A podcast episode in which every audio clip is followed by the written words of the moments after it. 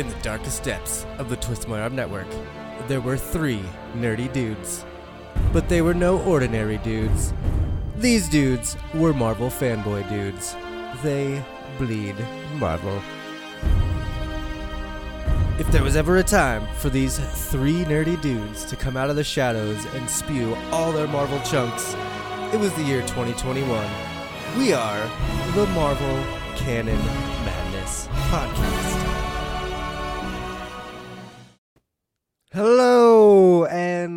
Welcome to another edition of Marvel Canon Madness Podcast.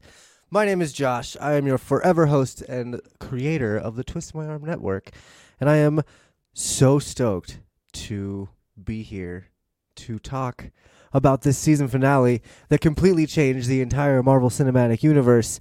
Um, beware, there are so many spoilers ahead. Um, if you have not seen the episode, please, please, please go watch the episode.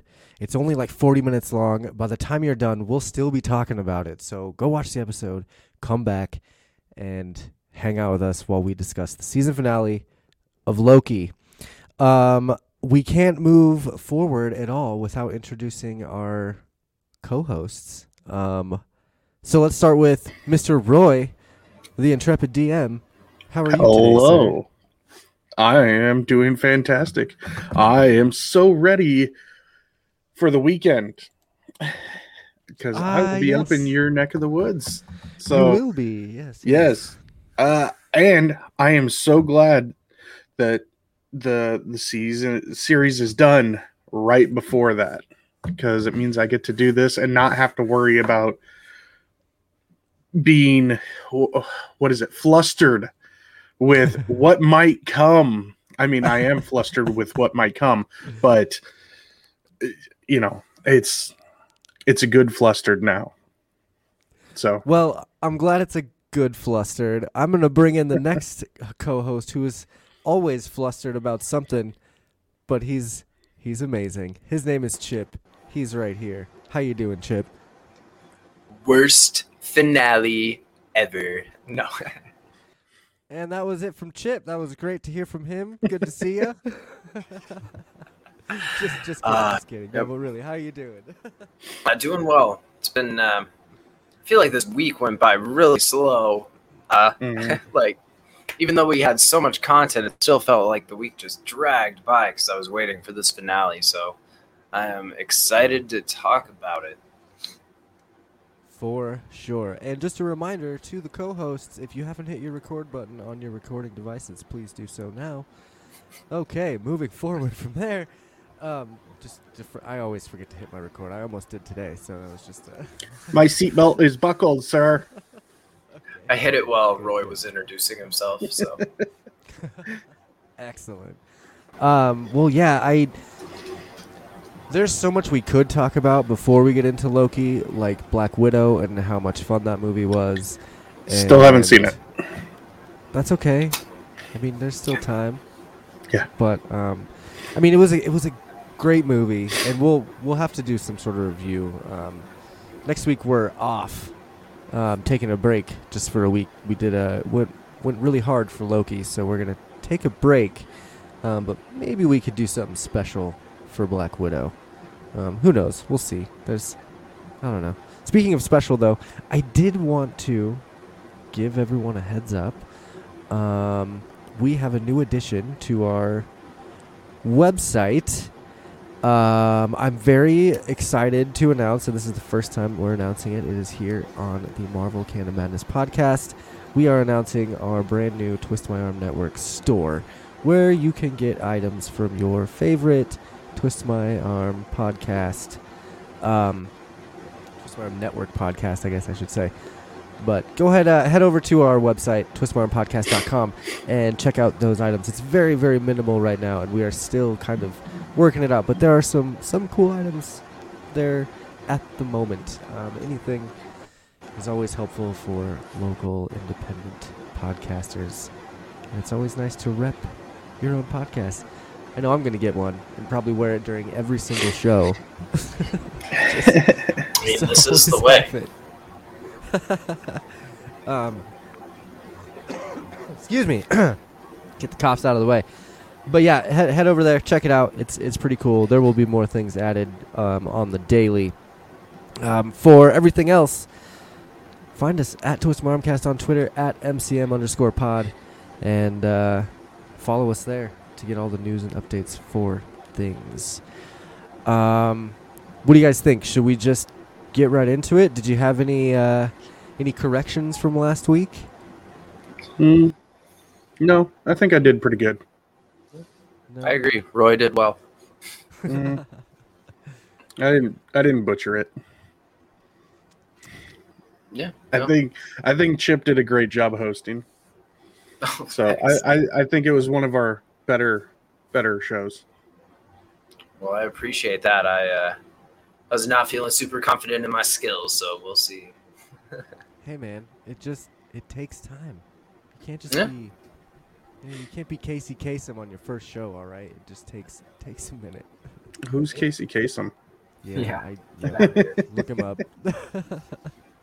Google him, kids. yeah. we just lost a viewer. I said Casey Kasem. Like, what the fuck? Who are these old men? Get out of here. Oh man. Um, I have a correction, but it's not necessarily a correction. We're gonna talk about this correction as we get into the show. Is this a Um, mind blowing correction? I mean, it's a man. This is why I can't flip flop on my predictions. This is why I can't do it because the whole beginning of this series, I was under the impression of one thing and one thing only, and it was it was only last week that I changed my mind and created a video and went on YouTube and decided to publish all of my theories about how smart I am. Turns out I'm not very smart. I even told people, "Oh man, we're the only ones that caught this." But uh, yeah, if you watched Yeah. that video, thank you so much. If you liked it, thank you even more because it was a it, you know it was a good theory, it all proved to be wrong.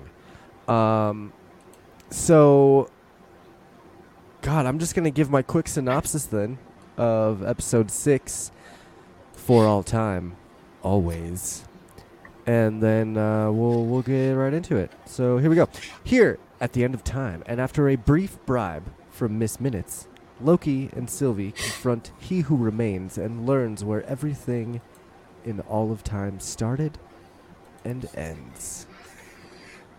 So, right away, you you, you get the what's what's happened on Loki, and then you get the sweet new Marvel intro.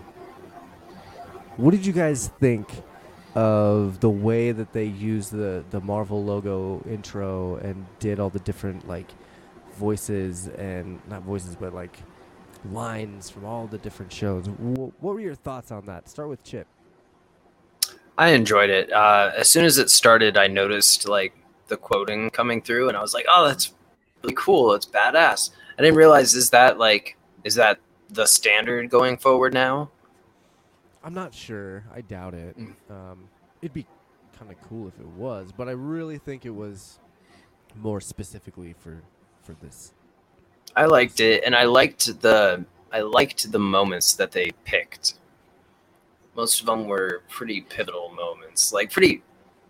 They picked like the most quotable moment from most of the movies. Like, I can do this all day. I know.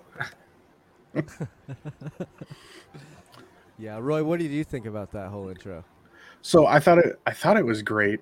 Um and I think something struck me really hard as they were doing it and I'm I can't think of the character's name but I recognize the line and I th- believe it was the the main not main villain but one of the villains from Doctor Strange where he says time is all our enemies and I thought that encompassed this series perfectly and also i think it's like maybe marvel knew about this way beforehand during the doctor strange original series and they're like yep eventually we're just going to have to blow all this up so hey say this because we can use it later You know, I I kind of think that they did know the story going forward. I mean, they had to have known at least 10 years in advance. You know, they have movies planned for 5 years from now that they've announced. And that's Yeah. part of a plan, you know. I, I'm sure they have the next 20 years of Marvel announced. You- and yes, Jesse, I am maybe a little bit quiet, but I did uh, mention my my fuck up at the at the beginning of, of the show. So we're we're gonna talk about it. Don't worry, don't worry. But what were you gonna say, Roy? Um, I lost my train of thought. Just went straight to Josh is an idiot. Um, Whoops. But I, I do like the the fact that it wasn't just taking lines from the movies. Once it pans out from the Marvel logo and you go into like the space at like aspect of it where it goes into Mhm. like the black holes and then you see the sun and then it zooms out into a different black hole and like there's there's quotes from like historical figures there that you're hearing in like um, old movies that you know are part of the Marvel Cinematic Universe, but just it's just like you know a bunch of speeches and stuff that you can that you can hear in the background, and I thought that was really cool because then then they all start getting jumbled together like Mhm. these universes are colliding. You know. True. I, I think I think that's what's happening at the end of this episode, obviously. Um, so you know, we, we get that opening scene with Loki and um, Sylvie standing at the door, and it's a really funny little dialogue where she's like, "Just give me a minute, man. I've been waiting for this my whole life, and you need to just not. I just need a breath, okay? Jeez." So I thought I thought that was funny, and their their um, like interaction and, and the way that they they act together is wonderful. I uh, I really really like um, Sylvie, the actress that plays Sylvie. So- Sophie, is, it Sophie? Sophia Di Martino. Sophia Di Martino. There you go, Jesse. Is that a little bit better? Am I a little louder? Um, but yeah, I, I, I really like their dynamic that, that those two share. Um, and, and it was very predominant at, at the very beginning here, um, in front of the door. So what what did uh man what were you guys thinking before they opened the door? Like what what are your what are your thoughts? Like Roy but right before they open and start walking in there, what's going through your mind? Um, so anyone that's in a relationship of any kind uh, gets this chemistry with your significant other, and I got the feeling of that like chemistry between Loki and Sylvie. And before the door was open, she's like, "Stop rushing me! Stop rushing me! Give me a minute! Just leave me alone. Let me breathe." And meanwhile, Loki's like, "Uh, "Yep, okay."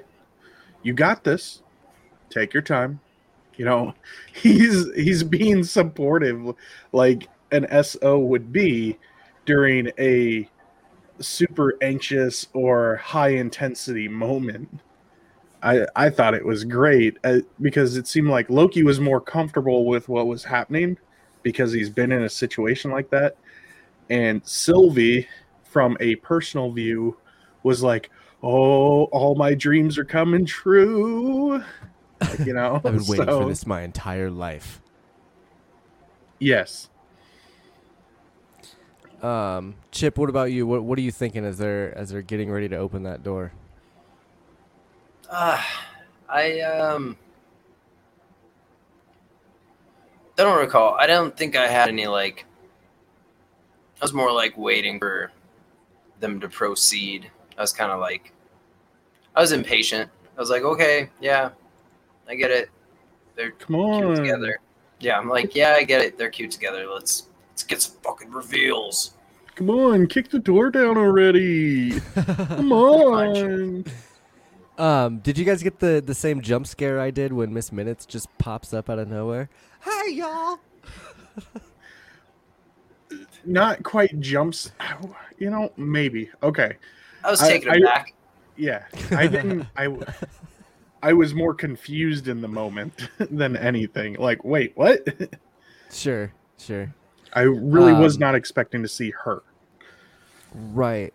Well, and, and the way that she was talking to them too, you know, he is impressed and he is offering to make you a deal. Did you still think it was Loki at this point? Were you still with me on that, guys? And Yeah.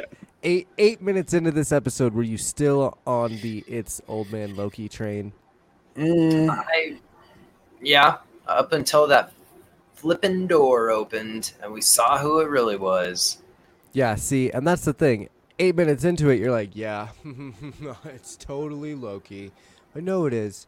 He's the only one that would do a funny jump scare like that with Miss Minutes. And then one minute and 26 seconds later, they reveal fucking Jonathan Majors as the man behind the curtain. Uh, we are skipping over a huge foreshadowing during that conversation, also, and it's uh, where Loki says we write our own destinies, and then she's like, "Oh yeah, yeah, sure you do. Yep, you're yeah, yeah. completely Good right." with that. Good luck with that. and Yeah. that that's a major foreshadowing for the rest of the MCU going forward. You know, because now you know, throw that to the wind. I mean, really and truly, it's everything that we know from the MCU is is going to change now. Mhm. I mean, maybe, maybe.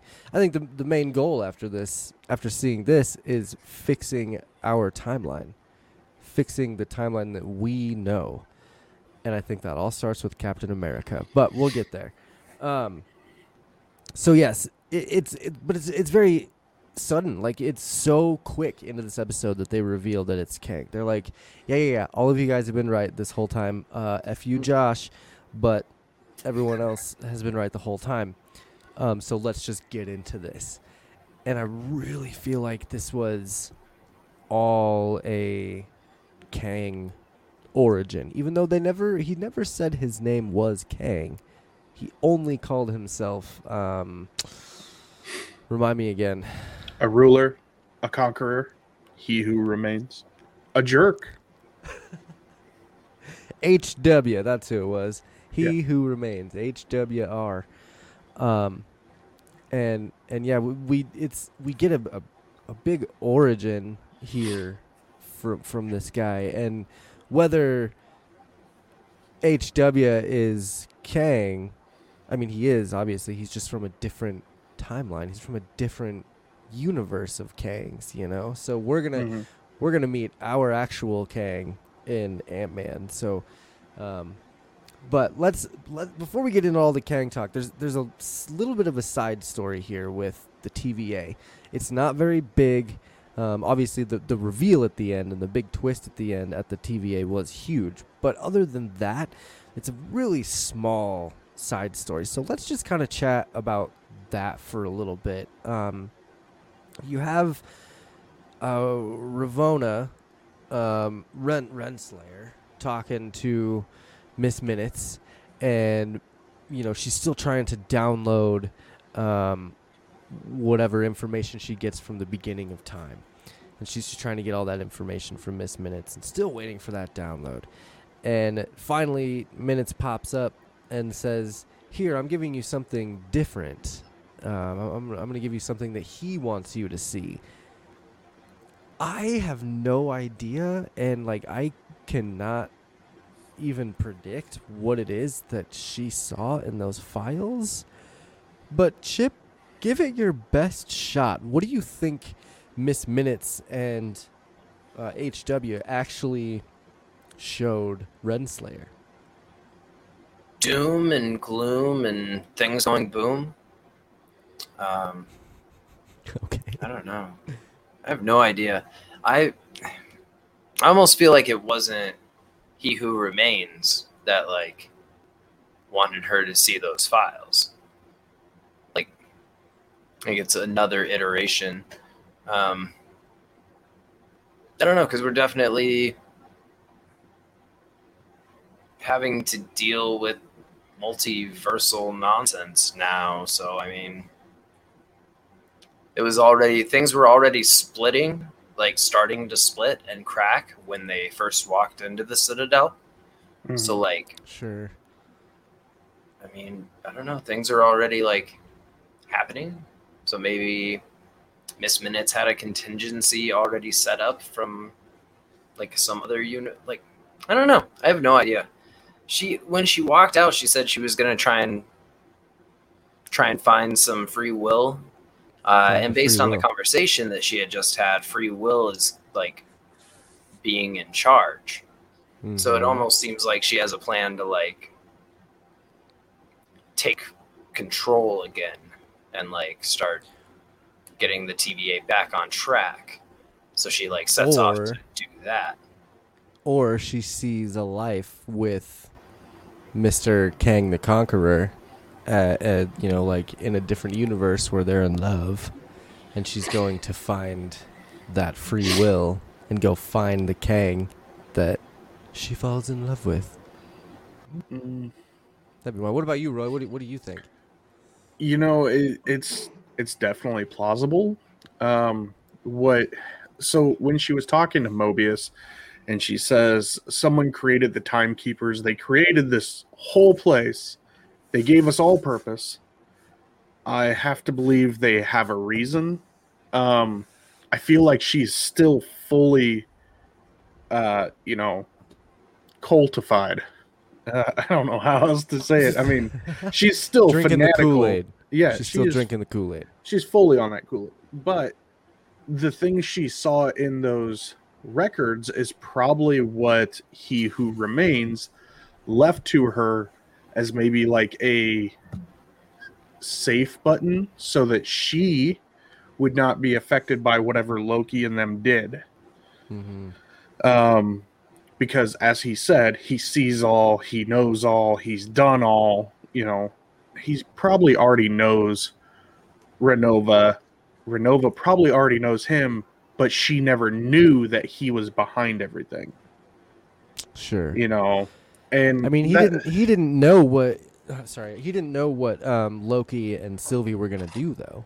He didn't know that the, if they were gonna take over for him or if they were gonna kill him. So he I knew don't up think to a certain point. sure, yeah, up sure. until they crossed the threshold. hmm And I just, ah, man, I, I don't know. I, I I think that I think that what we saw was, and at that point, it was still our timeline. We were still in the timeline that we know of, with um, Owen Wilson, or sorry, Mobius and Renslayer, with those same characters. By the end of it, I think they're in a totally different universe of the TVA, obviously. Um, but I think here she's she's finding out that there's more of her, and sh- there's more opportunities to find other variants of her to possibly take over. Hmm. Um, e- I mean, it's either that or she, it's a it's a map to Kang in the quantum realm. But that would be that'd be kind of crazy, I guess. oh, what's what's his citadel called? Uh, quant. It's like Quantum Palace or Quantum. Quantum Chronos, some- No, it's No, isn't it Chron- Chronos? it has to do with Chrono. Chronopolis Um, is the city that he makes. Chronopolis. That's it. Okay. Cool. Okay. Um, and Jesse had a question: If Thanos gets info from Nebula's implants across time, could not Kang get info from Miss Minutes and other timelines? Um, I don't know if that's how that works. I think that because they went back in time in their same timeline, their wires crossed and their memories were able to be like revealed. Like they could see Nebu- Thanos could see Nebula's memories from the future because they were still in the same timeline. If you go into a different timeline, I don't think those two Nebulas would have like had the same memories. You, you know what I mean? Right, because it's- he's not actually like using Nebula to see into the future. He's literally just like checking her memories. data banks, and she had yeah. All that everything she had seen got like hard saved onto her hard drive, and so he's just looking at her hard drive. So like her, she physically, the hard drive physically moved through time. It didn't like he's Right. not actually like peering in another time or another dimension. He's literally just Right. like checking some data. And yes, Miss Minutes is likely a creation of HW, and not okay I'm gonna call him HW the whole time. It might be the episode title. HWR.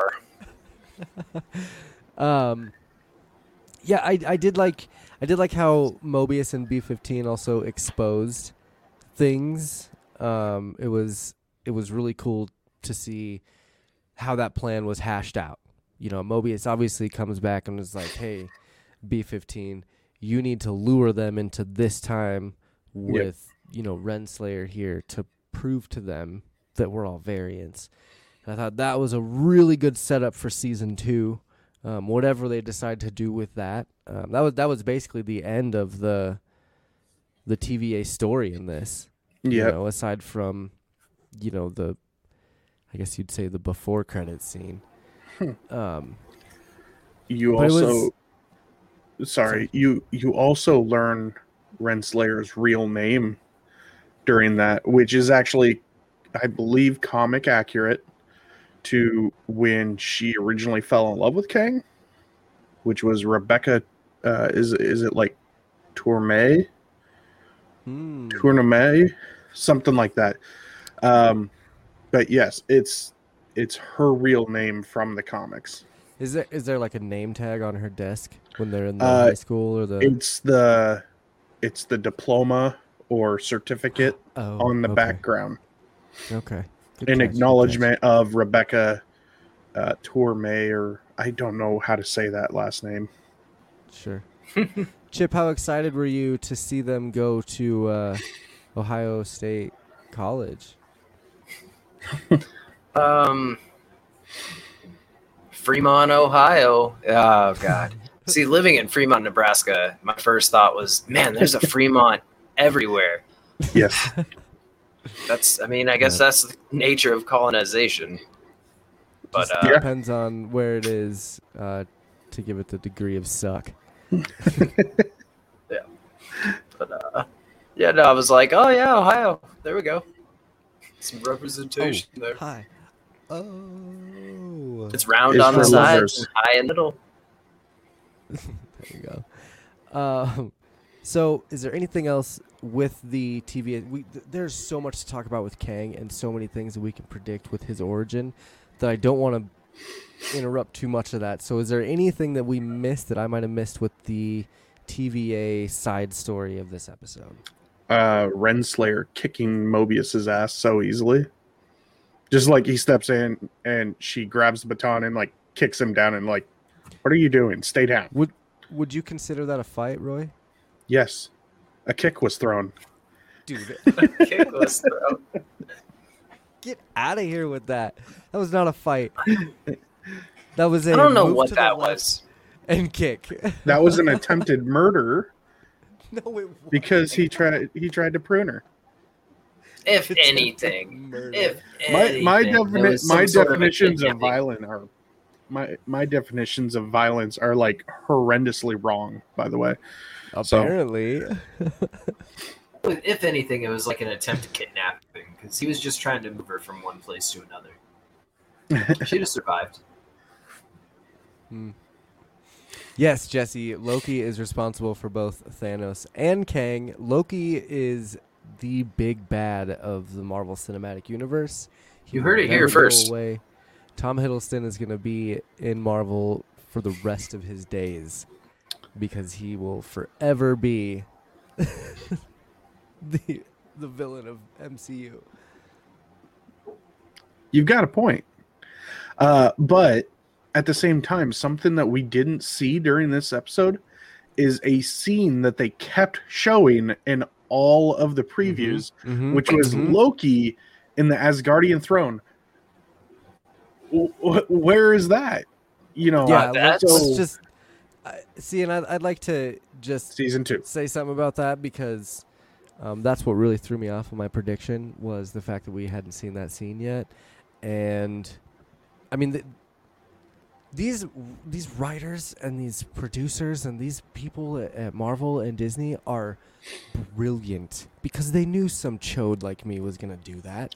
They knew some idiot was gonna be like, "Oh my god, I figured it out," and he was gonna bring along a whole battalion of other idiots to follow his stupid theory that never even came to came true in the end. So, good on you, Disney and Marvel, for really really trying hard to throw people in the wrong direction with this because I mean they did it with Wanda um, I mean they kind of did it in Captain America I mean but but Roy doesn't really count for that so like I think he's the only one in the world that didn't see I still don't. broker. I don't think it's true. And this whole breaking the timeline just means that further Oh evidence that she is not really the power broker. we will learn eventually who the true power broker is. This is my rant Roy You're In done. some universe, there may be another power broker, but uh, in our good old 616, there's only Sharon Carter.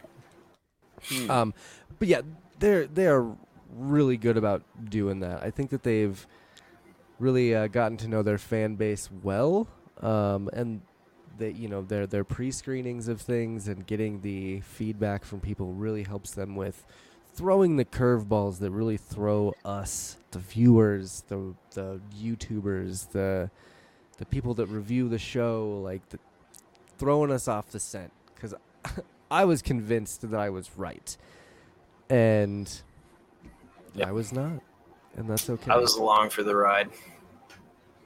Um, Yep. I don't know. That footage might be from season two. It might be from Thunder. So Hmm. uh, we'll have to see. no way. uh, with No like way. man with the multiverse breaking now or like with everything splitting off and touching it really makes uh, Gorr the god butcher make more sense because his gimmick was jumping across the multiverse and his goal was killing all the gods across all Mm. timelines. So it really makes him more uh, more viable because now the timelines are all going to like merge and touch and he'll be able to hop around. And it really kind of I'm excited to see if my theory of like we're gonna have like I feel like we're gonna have a similar scene uh as Loki where like we get six or seven Thors standing around about to go fight the God Butcher. There's gonna be like old man Thor with one eye after everything's dead but him, young Thor back before he like became worthy of Mjolnir, Avengers era Thor. We'll have some female Thor. We'll have like descendants of Thor. I feel like Throg. I feel like we might. Nah, Maybe. Throg is buried. there, Throg is buried in the void. Hey man, That's- all it takes is that's one one earthquake for that handle to break through that glass. It was pretty close. It shifts a little. The handle breaks through the glass. He's free. Okay. He could, and then he just flies away because he can like Mjolnir across multiverses. Yeah. So I'm like, I'm pretty how does that excited. even work? How how does that work? How do you jump across multiverses? I mean, obviously, like HW here uh, explains that they could do it, but it seems like you if you have a a time pad, you can jump through multiverses. Mm. Probably because they are branches, which means they are still somewhat connected to the main s- timeline. So you could go back to the time of the branch and then just follow that branch. I think that's that's how they're trying to explain it. Yeah, So- See, it's weird the way that they're like talking about isolating the timeline and all of that sh- nonsense. That sh- that shizzle is really confused me. Like how like when they're talking about isolating the timeline versus having all these other multi, all these other universes aren't isolated, or all the universes isolated simultaneously, just like waiting for Loki to show up and let him loose. So. Uh, so I don't know. I'm I'm so confused by the science of like the isolated timeline. Is each like are there multiple timelines? Is it just one timeline and each branch is a different universe? Like how are the different like how are the alternate universes working? See, they're they're they're splitting off of comics with like all the talk of like a sacred timeline and branches and stuff. It's really it's really different than like the comics slash science.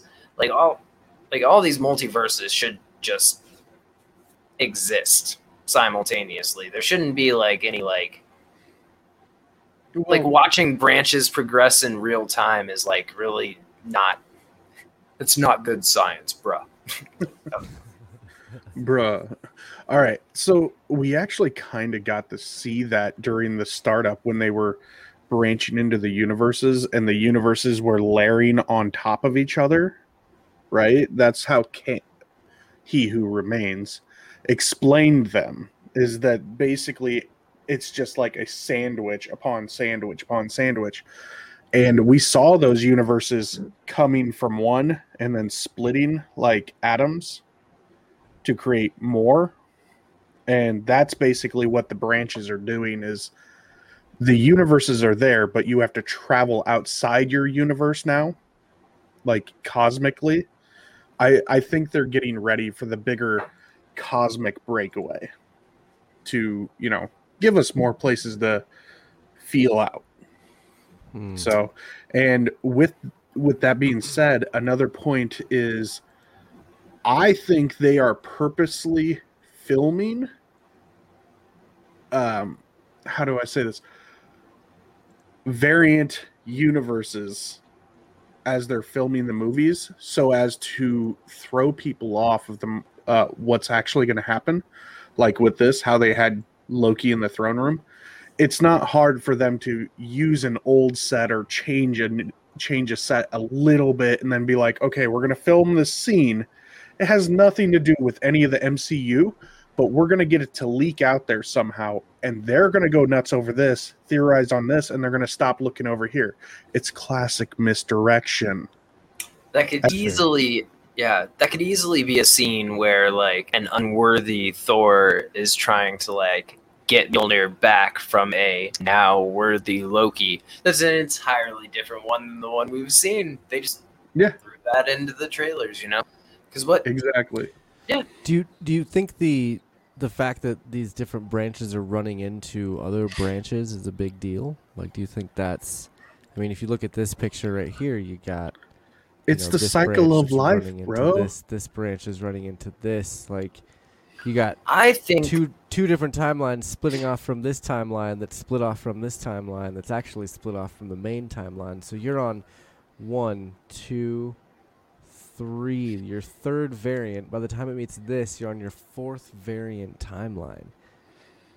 well seeing So I those think the- timelines are go ahead I think the intersections, like when you see when you see like the branches actually cross over physically, like that that point where they actually intersect, that, that is that is that event transpires the exact same in both of those branches regardless of what happened earlier. So like something earlier happened and things played out differently on this timeline.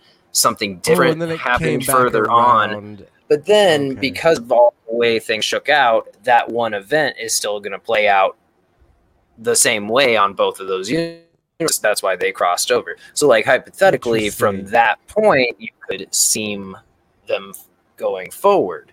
Like Gotcha. Mm. from that point on, you could like nip the split in the bud and then fuse those two going forward.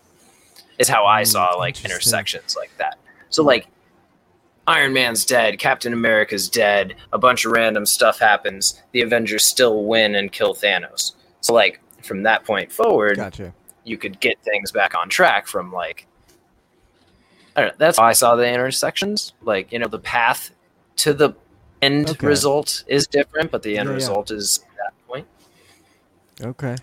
I get that. And like when I my thought on that was, you know, you see those areas where they crisscross with other timelines. I think that might be the point in which people figure out the travel between the universes. So that is where the time intersecting is people coming into contact with another version of themselves.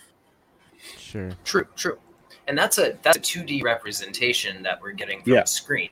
So like the reality of it would be like countless countless numbers of those graphics just like mashed on top of each other in like a 3D representation of that rather than just the flat one we're getting. So there's like Oh yeah. infinite. it's it's gonna be hard to rein in. I don't know. Interesting. It's That's, a, ambitious. that's a cool little theory. Uh, so to beat Kang, the Avengers need to communicate. Sorry, need to communicate with themselves across universes to do it all at the same time, which would momentarily force all branches to converge. Ooh. It's quite the it's tall order right there, but that that makes a lot of sense. Yeah. Um, And you know, I still, I think, I think Kang is gonna be kind of the, if you look at you know, last phase or last the Infinity Saga, Loki was, you know, Thanos's lackey, Loki the lackey, and uh, I think Kang is gonna be somebody else's lackey. I think there's gonna Mm. be something else where he's, you know, something else He- behind why because you know I, I mean they asked him why are you so afraid? What are you so afraid of? Like there's got to be something that he's trying to and not just himself it's not just the variants of him there's got to be something else um sorry roy what were you gonna say so basically, I think going forward, now that we're in, this is phase four that we're in, um, we are going to get Kang as our Avengers 2.0 first stage boss, right? correct So Yep. Loki was the stage one boss. Then Mhm. Ultron came, and Ultron was the stage two boss, and then came Thanos. I th- I think what's going to happen is Kang's going to be stage one, and then we're going to get the the bigger, um, bigger end goal boss, and then maybe by the end of this phase we get the the Galactus threat. yeah And I I, want to uh, apologize if I'm a little stuffed up, congested. I do have a sinus infection, so Oh, I'm no, trying to. you're good. you're good If you see me muting, Bruh. you know why. It's interesting. interesting. 'cause I- the comics, think- they had that Ultimate Universe that got when they ended that, they literally ended it by having, like, I'm pretty sure by having Galactus get so big that he ate the universe. Like, I'm pretty sure that's how they ended that comic run. Like all those titles, they had like Ultimatum or whatever. And I Yeah. feel like it was Galactus eating the universe that ended it. So I mean, that'd be a hell of a way to get Galactus in there. Like, wow. Yeah, I uh, ah, man, I, I I kind of agree with you, Roy. Um, I think it's more Kang is gonna be, you know, stage one boss, and then Secret Wars is gonna be stage two boss. Mm. It's not gonna be like a boss necessarily, but it's gonna be the figuring out what's going on with the scrolls because after the timelines have been reset, then all of a sudden scrolls are gonna be taken over. Um, and then I think at the end of that, once that's all settled, we'll get an Avengers versus X Men, which then will cascade into other things. You know, like I, I could see something stupid, and it would never happen like this, but I could see something like Avengers versus X Men movie, post credit scene, Silver Surfer's flying in. Mhm. So, So, now, you know, he's flying in to talk to Professor X, who then has to make everyone join forces.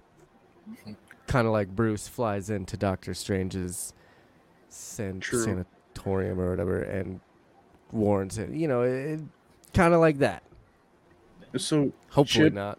Hopefully they don't use that idea because that would suck. Chip, correct me if I'm wrong, but wasn't Grandmaster behind the Secret Wars? Like it was some kind of game for him, or am I thinking something? I might be thinking Uh, the something Beyonder. else. The Beyonder, okay. Um, but yeah, it, I was gonna say because maybe they're gonna have Grandmaster play that role in the MCU because they have Jeff Goldblum, though they're no longer signing the nine movie contracts, you know, to bring them back. They're, They and they're only doing that just to keep spoilers down. Well, they're they're doing it that way, and also because Kevin Feige honestly said, I want people to play the characters for long times, not because they're them. contractually obligated, but because they love the character they're playing. Like, so w- I think we That's almost That's a really lost. good way of saying I just don't want people to know that Captain America is going to die in the ninth movie that he signed his contract for.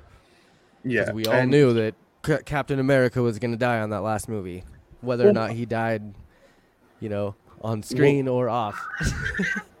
wasn't there a point that Chris Evans was like even I'm just I'm kind of tired of the character and wanted a break. So everyone thought he was going to just leave. yeah, Uh, I think there was a few people who were getting tired of the the multi-contract thing and Oh, absolutely. I mean, anyone does, and especially if if you're forced to do something, it's a lot different than when you choose to do it. mhm. You know what I mean? Like when you're when you're at work and you have to do something, oh my god, how much does that suck? But when you like go in there and you choose to do something, this is this is the corporate boss in me coming out. Yeah. Hey guys, if you just go in with a good attitude But seriously, like when it comes to actors, if they're if you give them the idea that they are making the decision to play that character, they're probably going to play it a lot more often. and they're going to have fun doing it and Right. get more into character. And a good representation of this was how much fun Tom Hiddleston, Chris Hemsworth, and Taika Waititi had on the set of Thor Ragnarok. There is Yeah. a picture of them taking a nap in a trailer with them cuddling like each other's legs and just bundled up together. It's together. got to be fake. I'm, I'm fine with it now. He's I'm gonna find it. Good. He's gonna find it. Um, well, while you find it, we still haven't even gotten into the origin here. Um, this this whole scene was awesome. I loved it. There was no action in this episode, except for uh, Roy's quote unquote fight and Sylvie and Loki's throwdown. Which yes, that was a fight. Um, but there wasn't a lot of action. It was just a lot more exposition and story. And I think they did a great job making this small time series and this season finale the origin of the entire MCU moving forward. Yeah. Um, Roy, what, what what are your thoughts on the way that they like basically gave Kang his origin story? They never said his name, of course. Blah blah Mhm. blah. He's probably the power broker, but um, what do you think of his origin story coming out in this, and do you think they executed it well? Um, I think they did. Uh, the way they explained him, and he even says, "I know all. I've seen all," because Kang has lived all. And they basically gave you the correct exposition of what he is for the future, because this Kang that we're meeting right here is the Kang that outlasted all the others. He he who remains pruned all of them to keep everyone safe and he he basically says you know i'm the i'm i'm the most good good one you're gonna get the rest of me are all dicks Was that confirmed that he pruned everybody? I thought that he had just he created the TVA, put Alioth in front of his castle, and straightened out the timeline to make sure that there weren't any other variants of. well how do you get rid of the variants you prune them and send them into Alioth's cage You fucking murder them. You don't That's- prune them. You no conquer no them. the term term is pruning they coined it the tva coined it and he who remains created the tva so he's pruning But but he created the TVA after he killed everyone. And and he tamed Alioth and weaponized him to take out all the other Kangs. I, I think I think he's here and he's making this go round, this whole time thing here to make sure that no other Kangs come out because he knows true that they're awful. Um, but I do think there was pr- uh, because they do allude to the multiversal war, right? they've alluded to it this entire time, and there is actually a scene in this episode where he's talking about, you know, how everyone got along, but then there was one that might not have been the same and wanted to conquer. And then the little puppets on his desk show the combat between all the different Kangs. All the different ones, yeah, yeah. So it was. I think. uh Oh man, in, in talking about it now, I'm thinking Renslayer got sent to go find this HW in the past. Like, what if the files that she received were where to find him in the 31st century to show him a time pad? You know what I mean? Like, she's going to show up with a time pad and a time stick and be Mhm. like, yo, dog, uh, you told me to come find you. Hmm. So, and and because he did say, "I'll see you again" or "I'll see you around," and so if, if he's sending Renslayer to go talk to him, he's just starting that whole circle over again. So is he is he now banking on the Avengers and our heroes to go kill all the Kangs so him and Renslayer can come out on top again? Uh, I don't know. Uh, 2209. If you can bring that up on the screen, that is actually the combat between all of them. I do want to point out that the costume of all of the characters is pretty comic book accurate to what Kang looks like.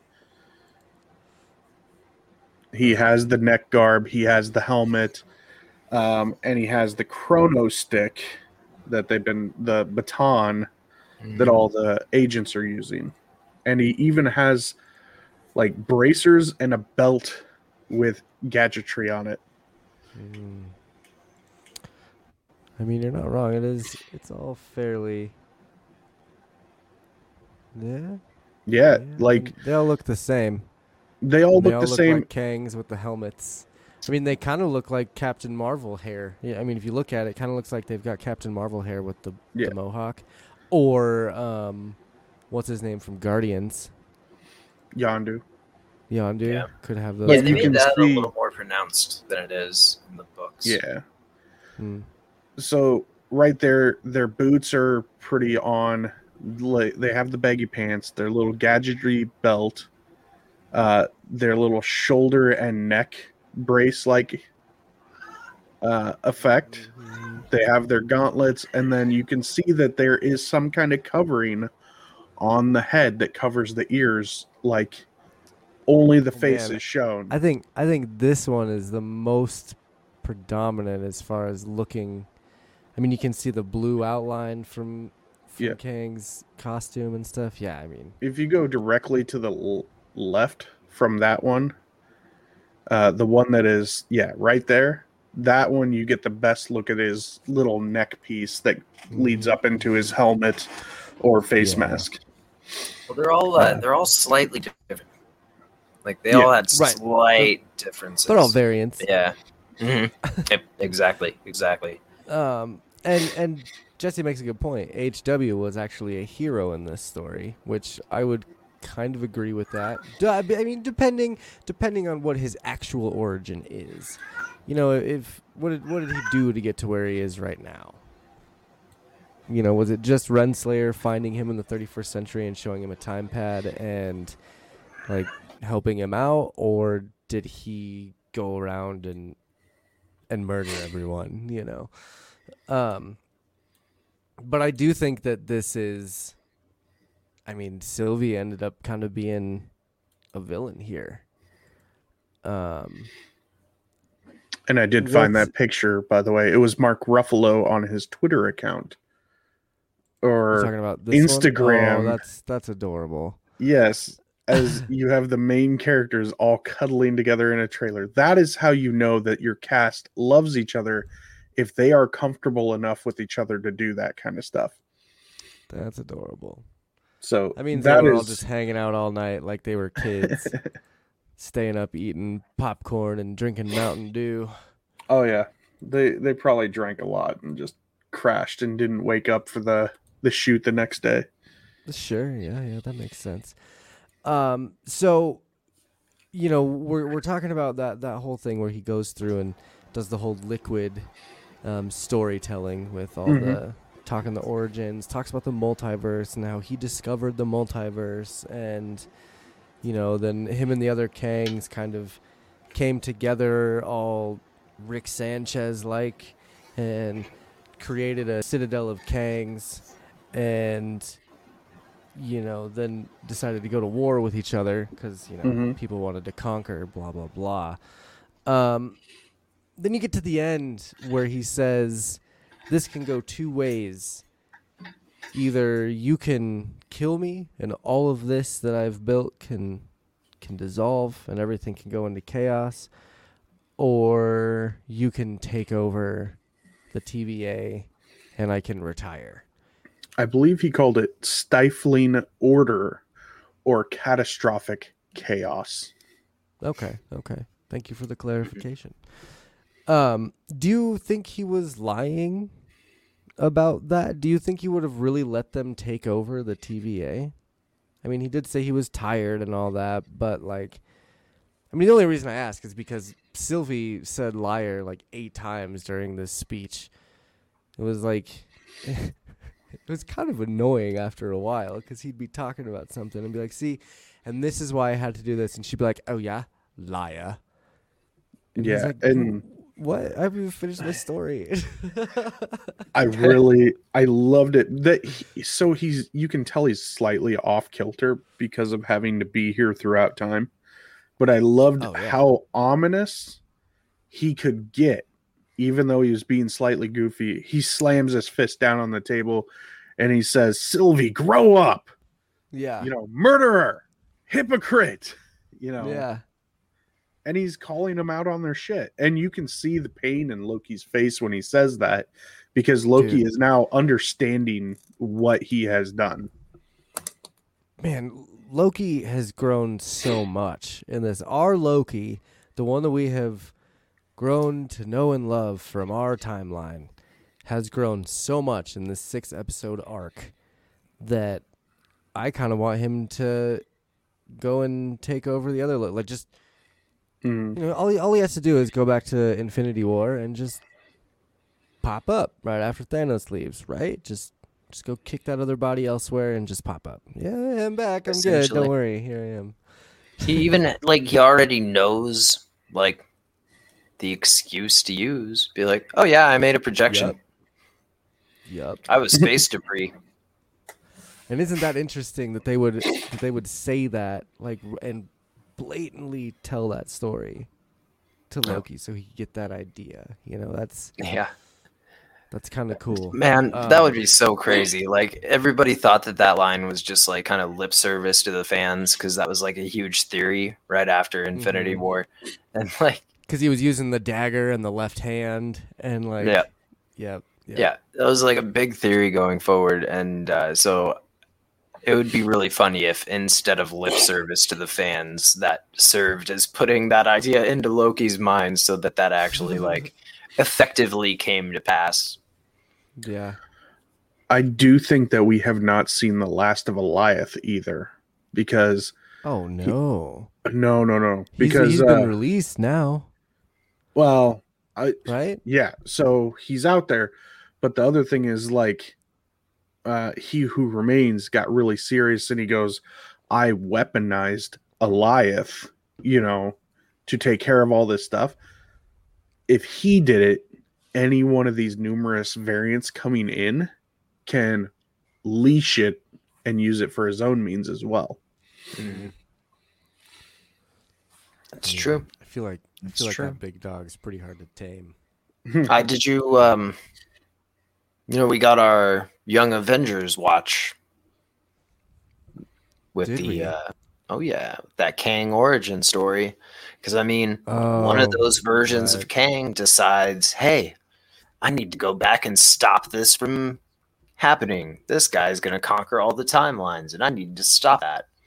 And so he's going to Uh, travel back and link the Young Avengers up.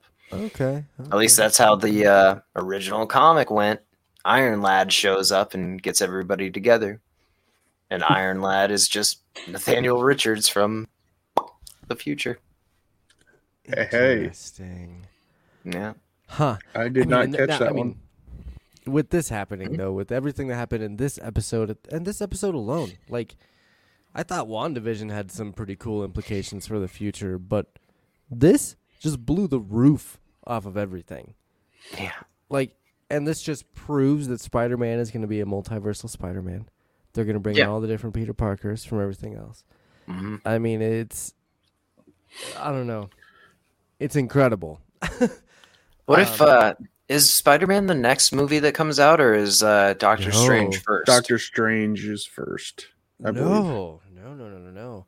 Um, No, Shang-Chi. Have- I believe we have Shang Chi. Then we have the Eternals. Then Yep. we have Spider Man. Then we have, uh, and then it's might be something else after that. Eternals. We were wondering, like, oh man, if Thanos wiping out half of existence didn't motivate him, what would? Like, oh man, the intro scene to Eternals is probably going to be like some nonsense where they're watching the time break in real time.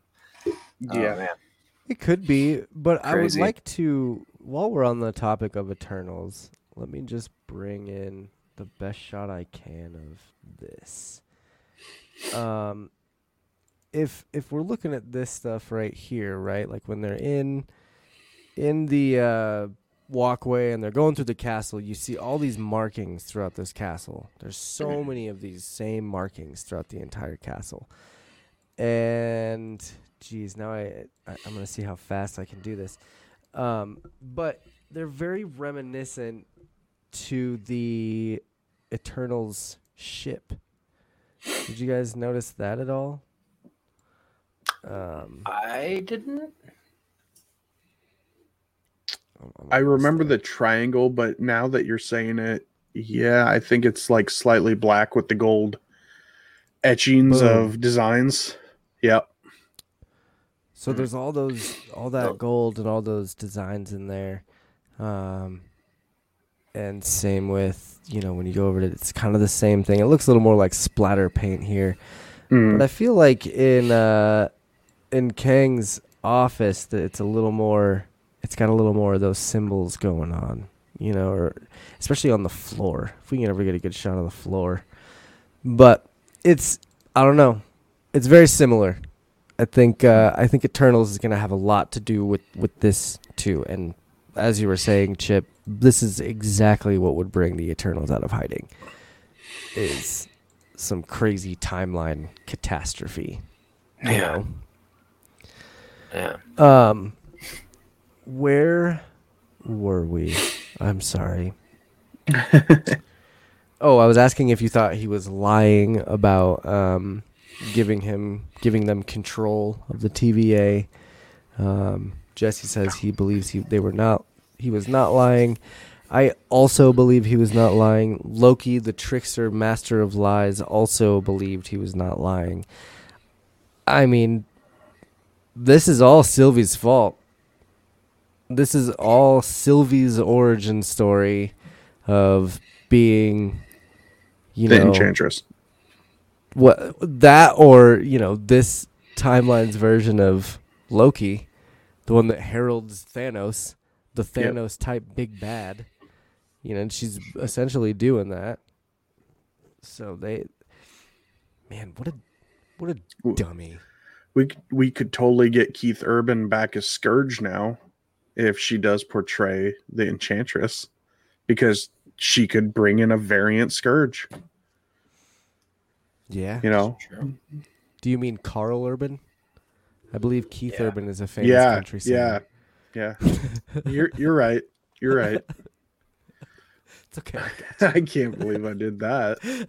Karl Urban's in everything. Yeah. I mean, Yeah. the guy's the guy's portfolio is almost as good as what Scott Scott Bean? No, Yeah. Boromir. Yeah. Oh, Sean Bean? Sean Scott Bean. Bean. Scott Bean. Let's see. I oh my goodness. I cannot get names for the life of me right now. My cat is named after Sean Bean's character in Goldeneye. Trevelyan. Oh my God, that is. I didn't realize that was him. Oh my god. Woo! like wow. Until you said Yeah. that just now, because now I'm like thinking and I'm like, holy crap, that is him. I never made that Giannis connection. himself. Yeah. yeah. Wow. um, so what did you think of uh, what did you think of uh, Jonathan Majors as as uh, HW? I I think he I think he purposely went over the top in the episode Yeah, um to give us a drastically different version of Kang. Yeah, when they reveal Kang the Conqueror, it'll be like a stark contrast personality wise. And so like I feel like I agree he was definitely being like extra extra. Um but dude I feel like he he was. I have so no idea who. Jonathan Majors is. Like what else has he been in? Like it seems like he's a pretty good actor. He carried Um a bunch of those scenes. the on- I honestly haven't seen him in anything else. Um but I've heard that he's really good in Love in Lovecraft Love- Country. Yep. Hmm. So Okay. Right on. Yeah, I I just feel like he was a little bit too goofy for like the seriousness of the info he was relaying, but like, you know, that he's eccentric. He's been cooped up by himself for eons. So I mean that makes Yeah. sense, but it is just I was like, man, you're per- you're conveying a lot of like real heady info and you're doing it like all glib like. It's that I don't know. He did a great job though. Yeah, I- the I actor was fantastic. He did really well. if I- I'm it- excited to see him go the opposite direction. I'm excited Yeah. to see him play a serious, like, I am Kang and I am here to conquer this timeline. You know, like, because this one he's like, I'm Kang and I'm here to mess up your day. uh, I think it was more. Um, I don't think it was that goofy. I think it was more.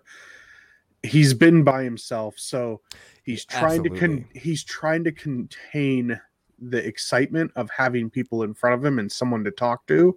yeah, Well, at the same time, you can see there's moments that he reels it in because he is like, "Oh, yeah, this is this is really um, serious shit right now."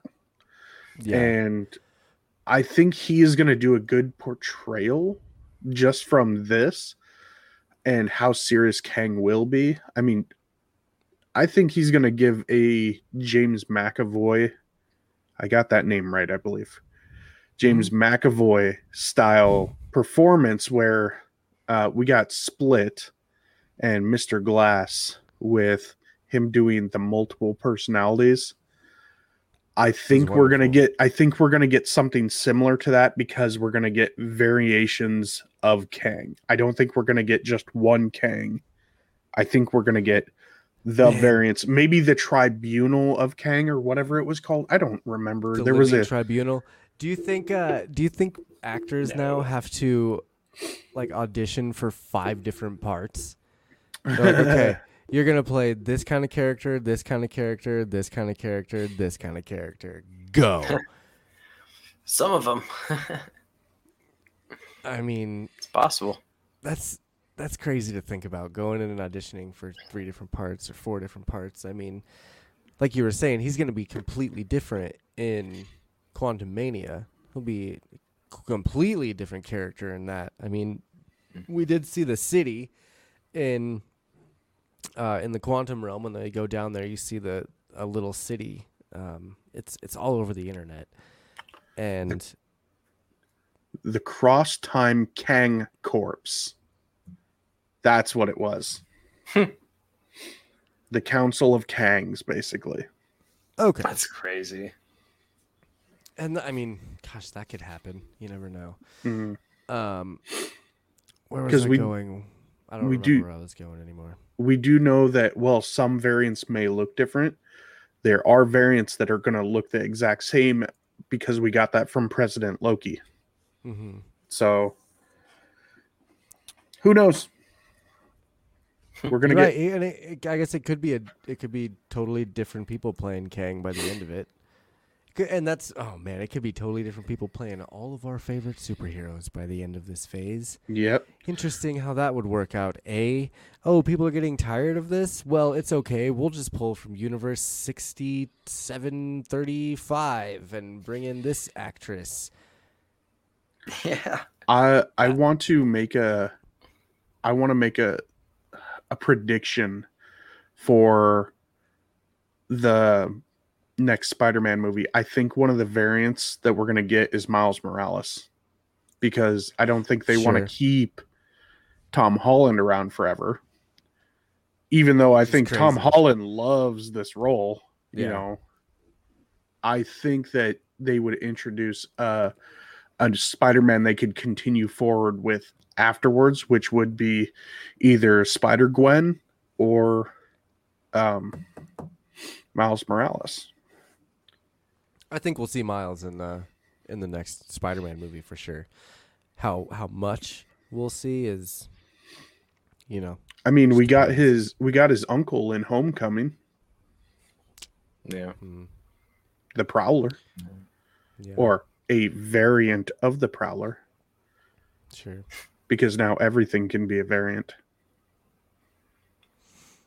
Man, Yeah, I feel with like- all this cosmic shit going on. Th- I mean, I know you. I know you haven't seen Black Widow yet, but I am gonna spoilers. So close your ears if you don't want to. If you don't want to be spoiled, Roy.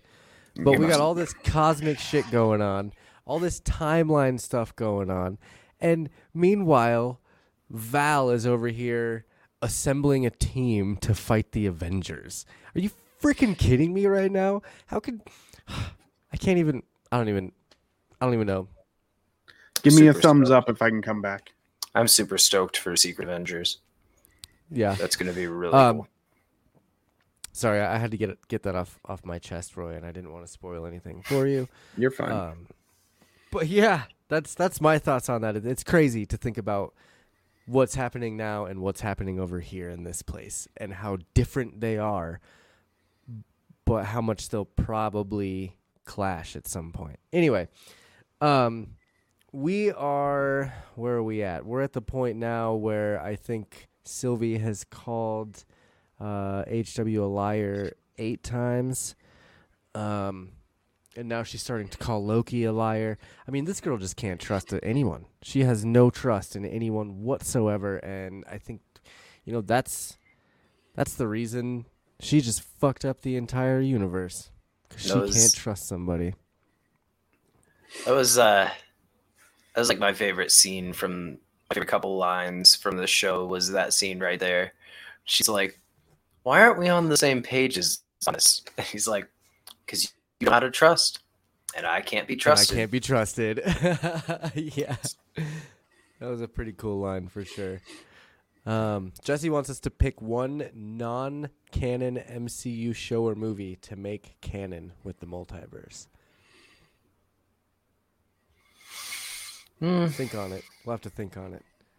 Because I'm, Uh, I'm not too sure. Inhumans? No, just kidding. I would never. um, That gives you a 10 second ban. I was I was gonna say uh, the Canadian Captain America, Captain Canuck. Is that a movie? No, a TV show? he's an actual hero.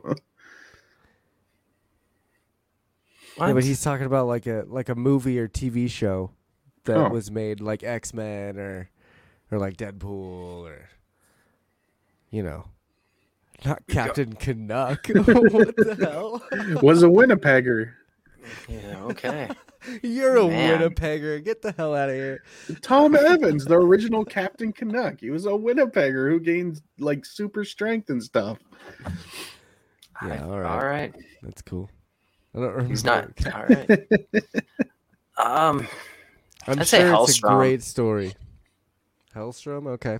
Yeah, Helstrom, especially with like the way they're going forward, doing like the multiverse of madness. Um, they had Dormammu in the first Doctor Strange, so like they've touched on demons, but they haven't like really haven't like really gone in depth with the demons yet. But that uh that Hulu series Helstrom was dark and it was like very like demon oriented, and so like the way they're going forward, it'd be cool if that had been like canon because it really opened up the door for a lot of fun with that. I'm glad you brought that up because um, I thought Legion and Cloak and Dagger were really, really phenomenal TV shows um, that are definitely not in canon, but could be for sure. Yeah. And Legion, especially, like that, that that would be a really good way to introduce, you know, X Men. You got that's Professor X's son right there. Yeah. Like, I don't know. I, I think that I don't know. Those were, those were Cloak and Dagger. Did you ever watch Cloak and Dagger? I did for sure. It was a really cool story. There's I only didn't one watch season, Legion right? either. I think uh, it was only one season. I think they- after the one. They could have had more, but I think it suffered from the Disney buy-up, essentially. Yes, Hmm. and just an- I think it was an oversaturation of just superhero shit coming out. Um, The Gifted but, I mean, was it's- on. Yeah, and Gifted, Gifted was fine. I I don't know. It it wasn't my favorite out of all those like obscure Marvel shows. I would say Cloak and Dagger or Legion were my, my favorite of those. And I since think we already Cloak know and- that Sorry, go on. Sorry. No, no, no. Go ahead. I was gonna say since since we already know that Punisher is coming back, it's I think it was confirmed recently that Jon Bernthal is coming back as Punisher to be in the MCU. Yeah. I think that's a very clear indication that we're probably going to get Daredevil again. Um, Mhm. Those two ran in the same circle in Wow. you know the the Netflix Marvel series and stuff. So They keep we might running not get the whole ru- Defenders, but we'll get Yeah. Daredevil for sure. Well, I mean, we keep getting the the what is it? The theory that Charlie Cox is in the new Spider-Man movie. Is So- Peter Parker's lawyer?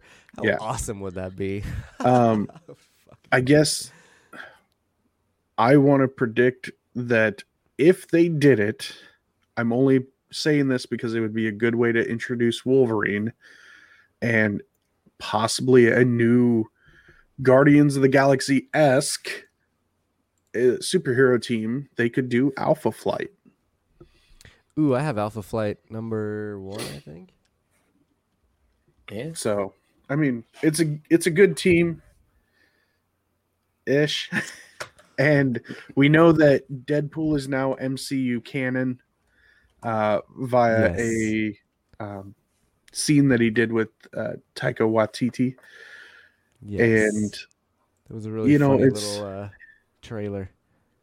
we we know that Deadpool was part of Alpha Flight too. So there's there's our Wolverine X Deadpool thing that we could get and you know finally make some fans happy.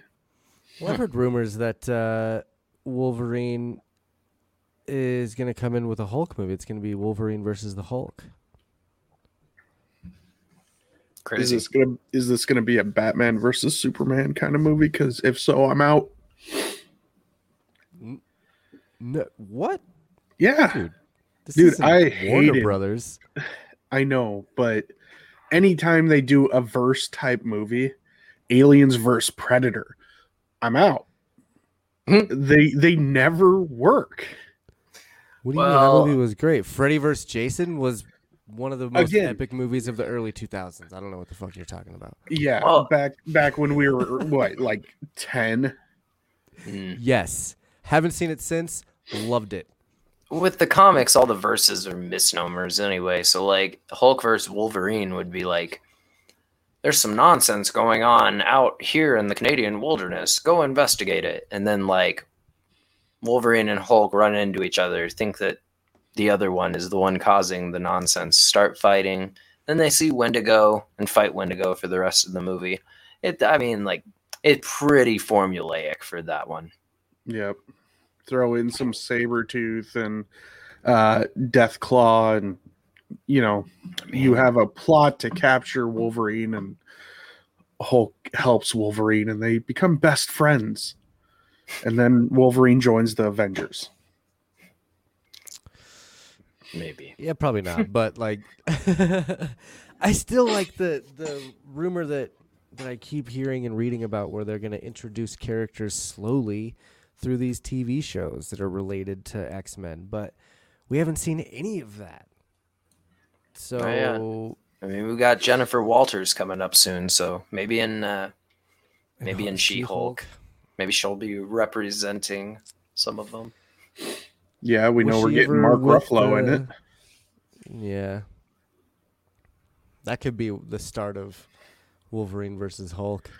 And didn't end they of it. It's didn't like, they say call, that I gotta go to Canada? didn't they say that Mark Ruffalo was not going to appear as Smart Hulk in She-Hulk? I thought Yeah. there that it was mentioned somewhere that he was I'm not going to be Smart yeah. Hulk. Maybe they have a falling out again. Who knows? Maybe he figures out how to separate them and we get Gray Hulk. Who knows? Or maybe he maybe he's just gonna be there for like normal like emotion scenes with his cousin trying to talk her through this craziness that she's going through now that she's hulking out. We never actually have to like see him hulk out. You know. Like he could It's be true. like it could be Bruce Banners in the show, but not the Hulk. Yeah. Um, we are veering so far away from Loki right now, but this has been fun. I love. I always love talking about future. Well, projects. Technically, so- we haven't veered away from Loki because Loki caused this. That's true. You're right. Again, this this episode has caused pretty much everything that's about to happen in the Marvel universe until Multiverse of Madness. I think Doctor Strange might fix some shit. He's gonna go to all, all the other Stranges and be like, "Yo, Strange, uh, let's fix this." So Yeah. I think that'll. uh I don't know. Wanda will probably. No, I'm not even gonna go there. Anyway, um, we're gonna. Let's, let's get back to the episode. Yeah, back to the episode where we were just asking the question if he was lying. He's not lying. Obviously, we're not there. Um, now, this is the only fight scene in the show. Well, the only fight scene according to like a normal person. Um, and this is where Loki fights Sylvie. And what did you guys think? Chip, what did you think of this fight scene? pretty cool choreography. I liked it. It was um it had like I don't know, I've always thought that like a lot of the fights were la- a lot of Loki's fights were lacking like the mix between weaponry and magic. So it was really cool seeing him like land a punch or a kick and then blast him with magic for like an after effect. Like I I thought that was pretty cool. Um Did you get Mortal Kombat vibes from that? Like Sylvie just typed in a combo to do a down kick, up kick, and then a magic blast into the wall. Like I really feel like A little bit. was that was like that was the one that really there. like that was perfect. She like kicks him back for a moment just to like Hadouken blast him into the wall. yeah. Roy, did you get any Mortal Kombat vibes from this fight? Mm, not like Loki versus Sylvie. to me. No, the the vibe I got is it was very similar to their first fight. You know, Okay.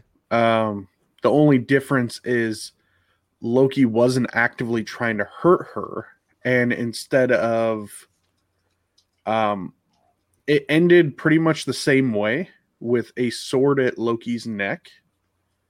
Uh, the only difference is this time it wasn't, you know, Loki wasn't trying to survive by using the TemPad. It was him trying to stop her and then her saving him by kicking him through the TemPad. So, I to me, it showed a lot of variation from the first time they fought. Sure. All right. I know sense. my explanation was so much more boring. No, no, no. It makes it makes sense. Um, I just the Mortal Kombat vibes, man. The, you got Sha- Shang Tsung in the background, i.e., HW, sitting back there, all enjoying the fight. Like he's all like got his hands up and and they're He's- doing He's Like waiting doing for the finish him. yeah. Did you- exactly? Did you guys notice that weird wire fu moment though, where like Sylvie goes to like she does like a roundhouse kick and Loki like dives to the side and when he dives he like flies like he like flies backwards and around. I wa- I was like that was a little bit of some weird wire fu there, but all right. Did you notice Yeah. that moment? Okay. I did, I did, and I did notice that he landed right on his face. Like he was trying to be graceful, I think, and did not. He was not graceful. Just plop. Um, I did like. I liked how this is where you see how much Loki's grown. This is the scene where, you know, he comes out and he's like, "Are you sure we should do this? Like, you know, we, we should we should probably think about this for a second and maybe, maybe take his offer because the the consequences of getting this wrong are way worse than anything, you know, and I think having him, you know, seeing him trying to explain to her that he doesn't want a throne, that he just wants things to be okay was a, a really good moment in in our hero's growth. Um, what did what did you guys think about the conclusion of this fight as far as I mean they kiss. Weird I think. Is that weird? Yeah. I can't tell yet. I still don't know. Um The director did But- say that there was not going to be a romantic moment, and I feel like that was technically accurate because it was deception on Sylvie's part and not a romantic moment. Calculated. Not a, not only was Okay. it a um, not a romantic moment, it was depending on how you looked at it, it was very much a moment. You know, it's like, dude, you're kissing your sister, kind of thing. uh, they're, they're not related dude Well, they're no, the same I, person I, it, well, you're that's making out worse, with I yourself. like. it's it's like walking in on your brother in the bathroom making out with the mirror. You know, it's like I don't think I'm not weird, sure though. whether to be disgusted or laugh at you. I don't know. I don't have any moral objections to the pairing. I just, uh, I feel like maybe they shouldn't pop out any little ones. True. comes out all crazy. Has its own horns built in. It's not even Oh, yeah. a helmet, just built-in horns. Oh, I think we just is- we just figured out the origin story of Croaky. Yeah. Uh, it would. And the funny thing is, because it's always uh, Laufey's son or Laufey daughter, if they did technically have a kid, it would be Loki self-born. You know, because sorry, Loki's son or Loki's daughter. I would Yeah. not. Uh, I would not go with self-born. If it- if it were Well, like old you- English you- terms, it'd be Loki Lokison too. Mhm. Loki, Loki, son of Loki. Yeah. Ugh. That's how it's done. Loki. Loki El El Lokius. Lokius. I like that. That's a good one. Um. All right, Loki, so Loki, Loki. I'm trying. I'm looking over my notes here. I think. I think we've covered most things that I wanted to cover in this episode. Um, because our a couple of our shots of the show correlate with the end, and you know some of our lines. We you know we'll talk more about that stuff. But is there any other notes that you guys have about this episode before we move on? Um, I did want to point out that the top I mean- top of the tower. We didn't talk about Kang dying either, I guess. But True. um, top of the tower looks like the top of the batons. Yeah. Yeah. The pruning devices. Yeah, Um, we see that. yeah, so I mean after after they kiss, uh she sends him to the TVA again, presumably the TVA that we know. And then she decides, you know, fuck HW and just kills him. Like no hesitation. Any last words? And he just goes, ha and she goes, stick. And then that's it. Like and I yeah, I don't know. That's that's that's basically it. You know, we go back to the TVA and you see the timelines just we showed that picture earlier. They're just all over the place. Mhm. And He who is remains. Hmm. oh, um and I guess the last thing we could we could really talk about before we move on is Loki's in a different TVA. He's in a different timeline now, and I don't think Sylvie did that on purpose. I think that was Oh. a complete accident. She totally meant to send him back to his regular time, and he ended up going to wherever. Because sadly, Mobius has no idea who he is. Oh, oh, that Yeah. was heartbreaking. Oh my God, his only friend. Roy, what did you think when when when Owen Wilson goes? You're you're an, uh, an, an analyst, right? What's your name? Loki's the new Casey. That's that's exactly what I thought because during that moment also um you see Casey run across in hunter gear. You hear his voice and he's sell, telling saying we're on our way to the armory and him and a squad of guys run by. So I didn't Loki realize that was him. now. That's so crazy. Hey Jeff, thanks for joining us. Uh, thanks for listening to all of our episodes too. Glad you could make it to your first live feed. Um, hopefully you've seen Loki.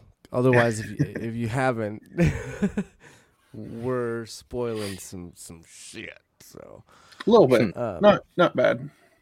Yeah. And again, thanks to everyone else in the chat too, Jesse and all the other people that are there. There's some people there, they're just not talking. So that's okay. That's okay. Thanks for watching. Uh, those of you listening in the podcast version, join us on Wednesdays at 8 o'clock Mountain Time for our live Marvel Canon Madness podcast. Um, Um, we were talking about Loki being in a different TVA. Roy, keep going. There it is a different TVA because there's also a scene where Loki is running down the hall to find Mobius and all of the numbers are backwards. I don't know if you caught that. Interesting. Um good reference for that is 3857 if you're if you're going through the episode a second time and you want to check it out that is the the point mark but if you look at it 66 67 both numbers are backwards Huh. I didn't notice that. Um, but I mean, it makes sense because again, they don't recognize him, and it's just one giant Kang statue. God, and what another slap in the face from Marvel. Like, hey guys, you remember when you were breaking down the statue earlier this season, and you were like, "Hey, that looks kind of a lot like Kang." Well, boom, here's a real Kang for you. Yeah. um God. A funny thing also is we've kept trying to figure out what um the lettering on floors mean. Sometimes you see them like dhf and msl stuff like that in the library. Um i was just thinking about it the floor with the msl that's the main storyline floor. Yeah. Probably not Wow. but if if you put It words to should it, be. main storyline floor I mean, know. it should be. and then Huh. That's uh, and that's then uh the interesting. DHF is dude he fucked up floor that and that's the floor that Loki's currently on too actually which makes it funnier Oh my god. but that's that's me just going off on a tangent That's funny. of, like Yeah. yeah, another and you know another big uh big slap in the face for Marvel this episode was the after credits scene. yeah same with uh last episode yeah. you just didn't have one and they're notorious for having them Nah, but not in the series though. They didn't do it for WandaVision until the very last two episodes, I think. It might not have even been no, it was the last two. But with Captain or Falcon and the Winter Soldier, I don't think they did it either until the last one. hmm And Last so two. This one, okay. This one, uh, they just had the after credit scene here, where it was just showing a stamp on Loki's like inmate file that said Loki will return for season two, and that was it. yeah And they're like, "Here's your after credit scene, dicks." Yeah. Um, so while I was reading stuff up on Kang earlier, uh, something stuck out to me when Loki was talking to Mobius in that final scene before he realizes that Mobius doesn't remember him. Mobius says, That's what, 63 new branches in this unit alone? uh, I just noticed that um, Kang the Conqueror made his first appearance in 1963. Right on. Mm, It's a good So- Easter egg. yeah, nice. Good pull. Good pull. Roy with the Easter eggs. Love it. That's great. Oh, Um, any Yeah. any other notes then? No, No, nothing else. I, I, No, I don't really have any. I'm looking Okay. and I don't see it. You're it. good. I I think we're I think we should we could move on to uh to our our segment Casey's cart. It's kind of a hodgepodge of two different segments, but we call it Casey's cart because we find a different a lot of different things in Casey's cart. First one we're gonna start with is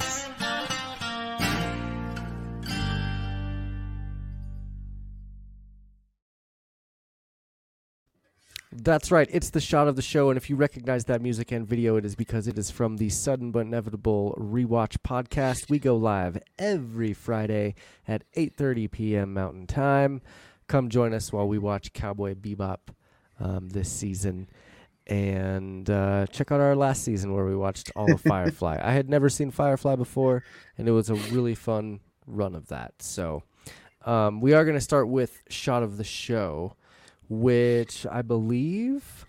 Let's bring up Chip's shot of the show first, which is at minute marker, minute two, two minutes and 42 seconds into the episode. Sorry, I'm just getting it all prepared here. This happens all the time. Ah. Here we go. Good Lord Almighty. There we go. All right, here we are. Okay, so two minutes and 42 seconds into the uh, episode. Yep. Pretty uh pretty gorgeous shot there. Just like the whole cosmos behind with the uh timeline and then you know, the citadel.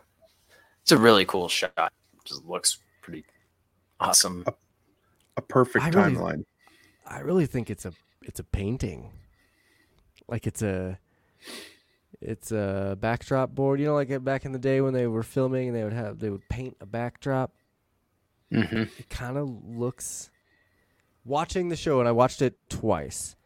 I it just it it's beautiful, yes, but it just looks like it was painted. You know, which I guess it it could could be, but that is a wonderful shot. And as Roy was saying, the top of the lighthouse looks a lot like the uh, pruning sticks that they use.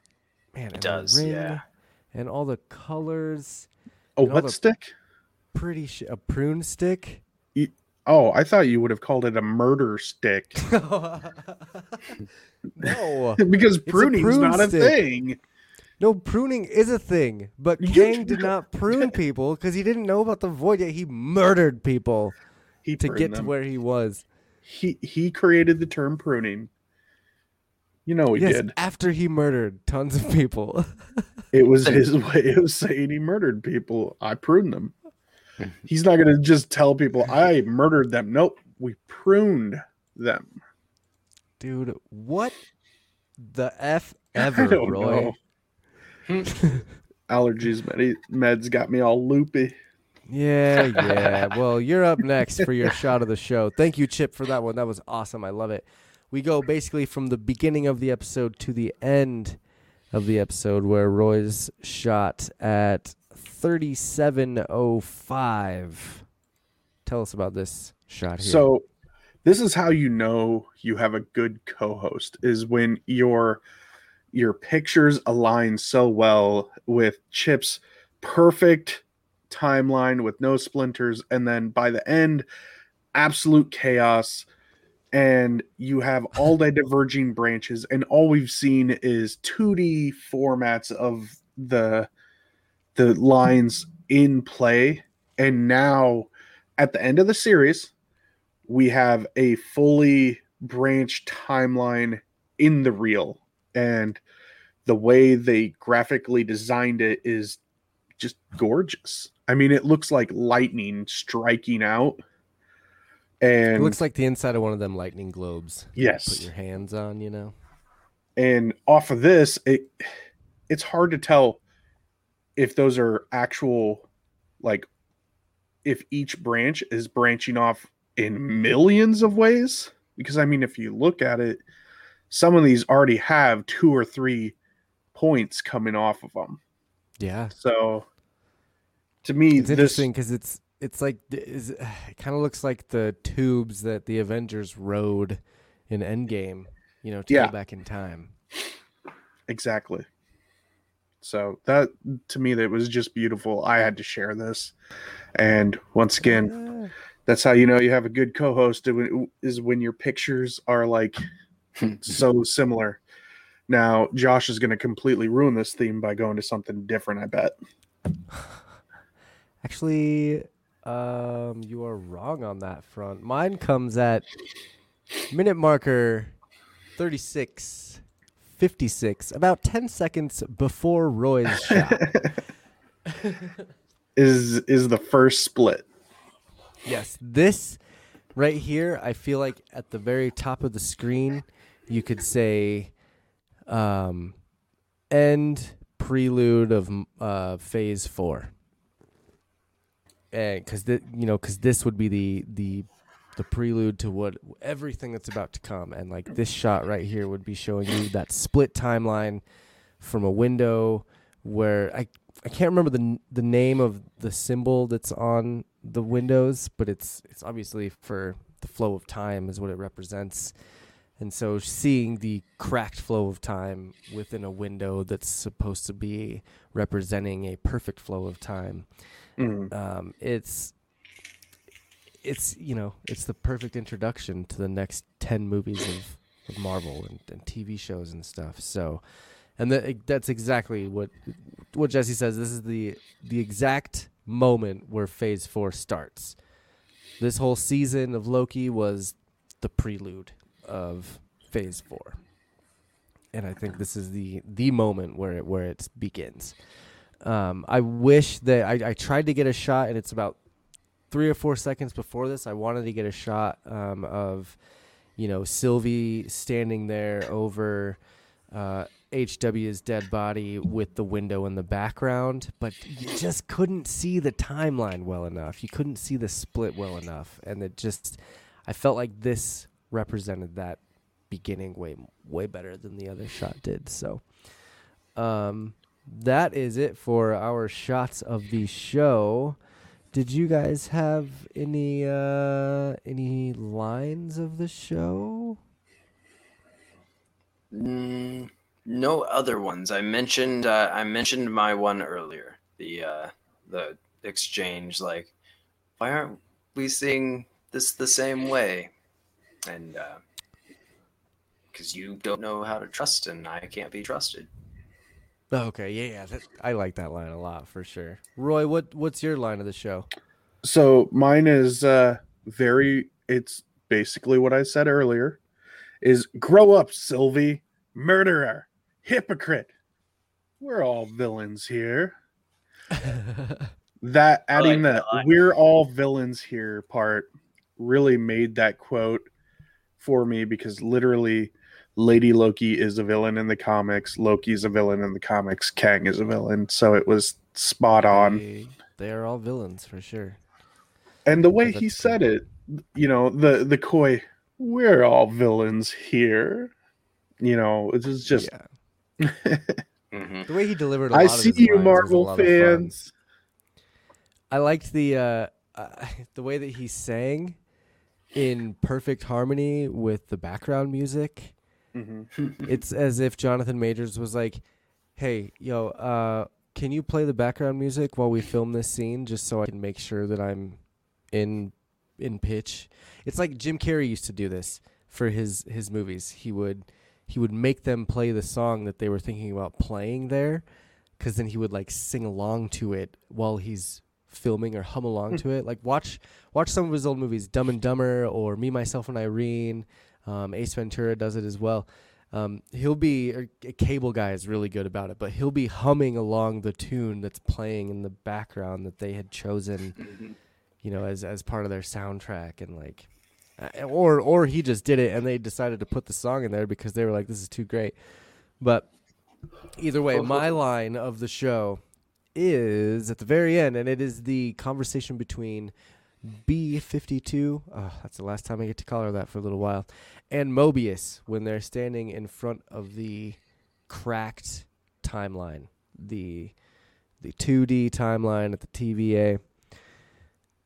Um, and and to confirm this as well, I believe that this part with this Mobius and this B15, I think these two are the variants that we know. I think these two are in our timeline, and they say no turning back now. Who said anything about turning back? For all time, always. And I think that's the last time that we see our favorite characters of Mobius and B15, um, you know, before next season. Because the next time we see those characters, uh, Loki is running in and they don't recognize him. And that's kind of just showing the split in the timeline.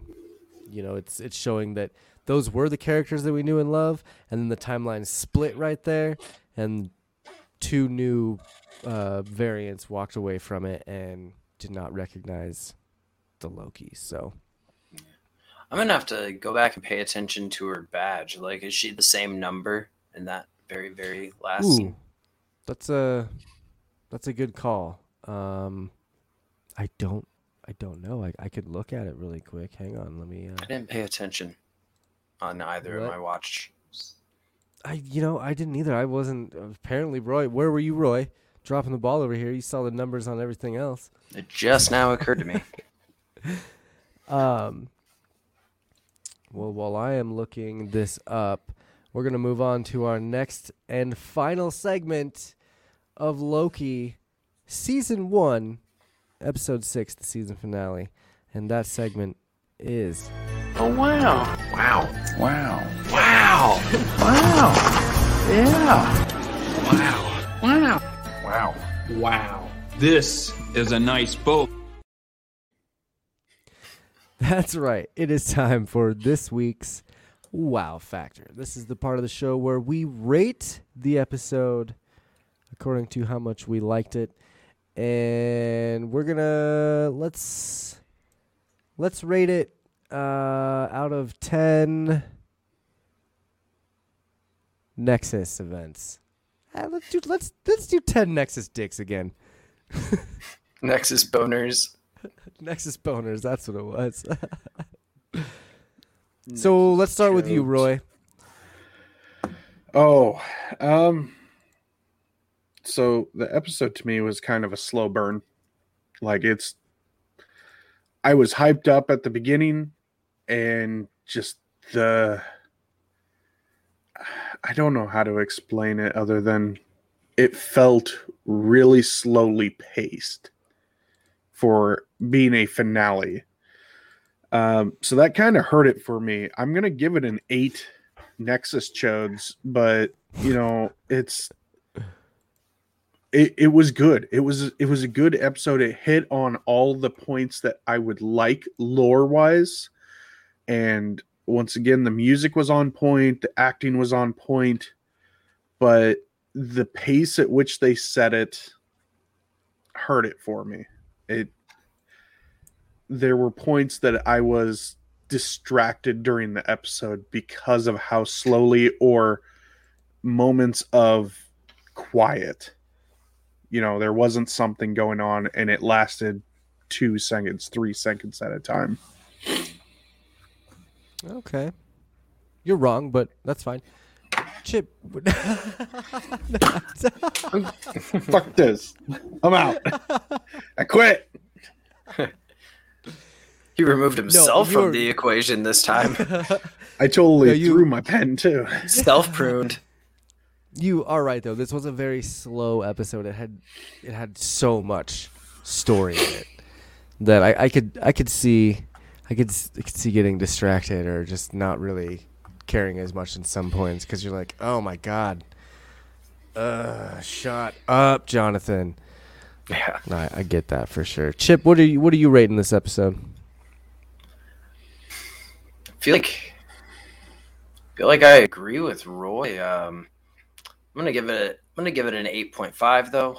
Um, I feel like it was it was a pretty solid episode, but it was not a great finale.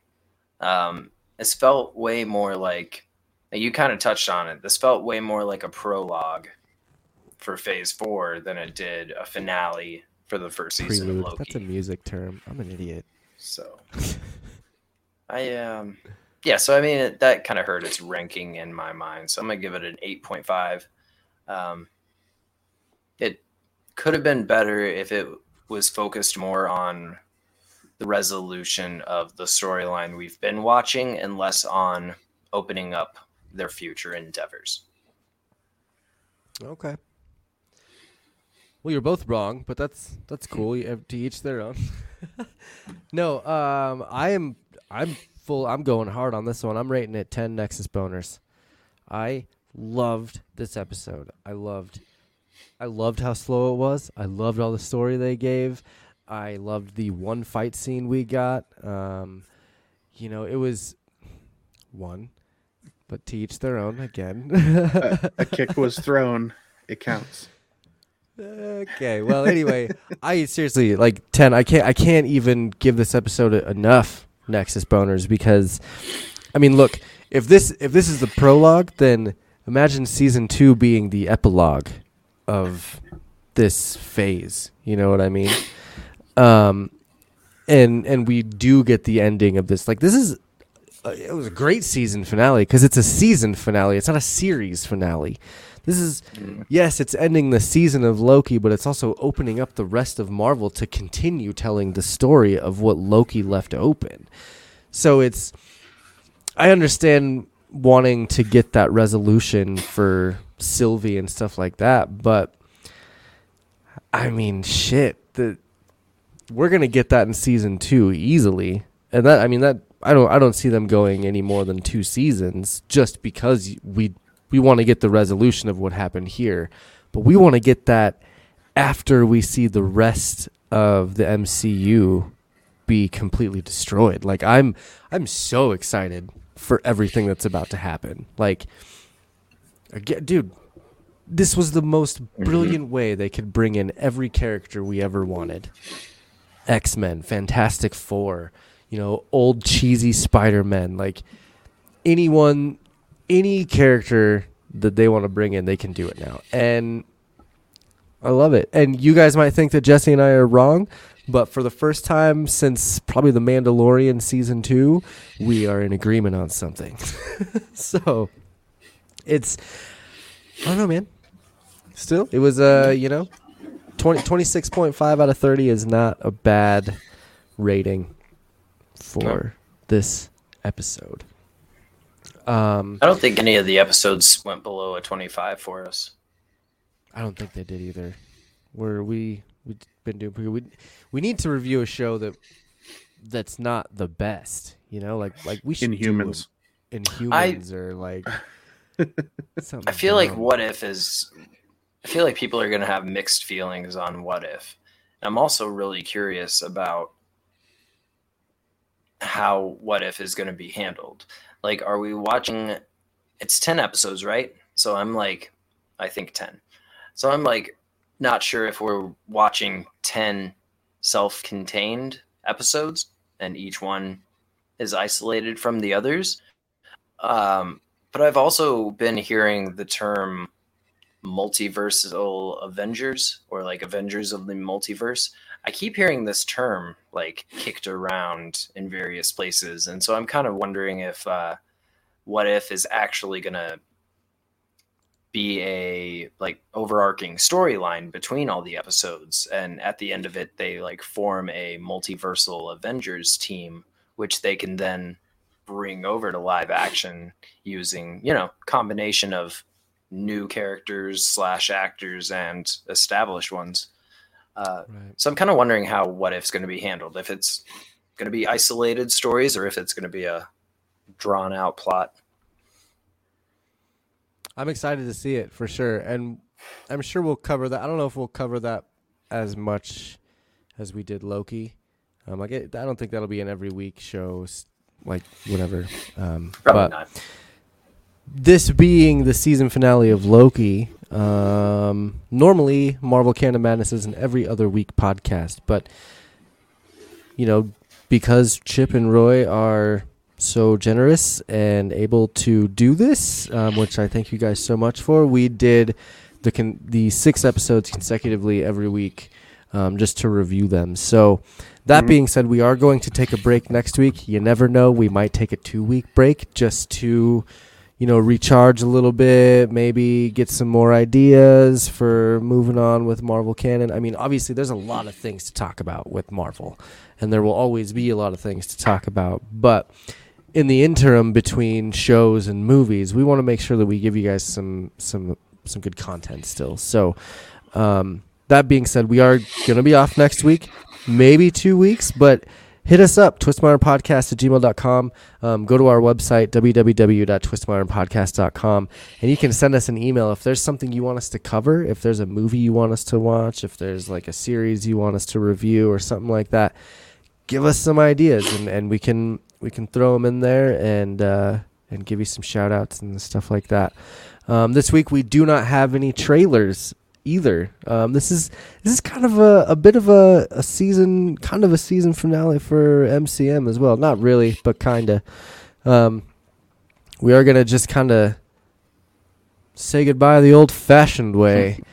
Um, but I do want to thank everyone again for joining us in the live chat. Jesse Jeff um, and whoever else was in there um, but didn't comment. Thank you for being here and watching us. Um, and anyone else that wants to join us always be on the lookout. Wednesdays 8 o'clock mountain time. Um, you can find us talking all about marvel and uh, marvel canon. Um, but yeah thanks again for watching. My name is josh. And I'm Chip. I'm Roy. we're mcm we will talk at you very soon. Later, you marvelous monsters.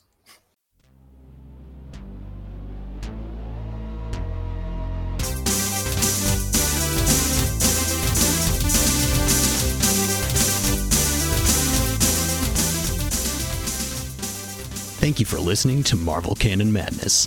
Join us on Facebook at facebook.com slash Marvel Canon Madness. Send us your questions and theories on Twitter at MCM underscore pod and on Instagram at Marvel Canon Madness. Watch and chat live at twitch.tv slash TMA Games or youtube.com slash Twist My Arm Podcast.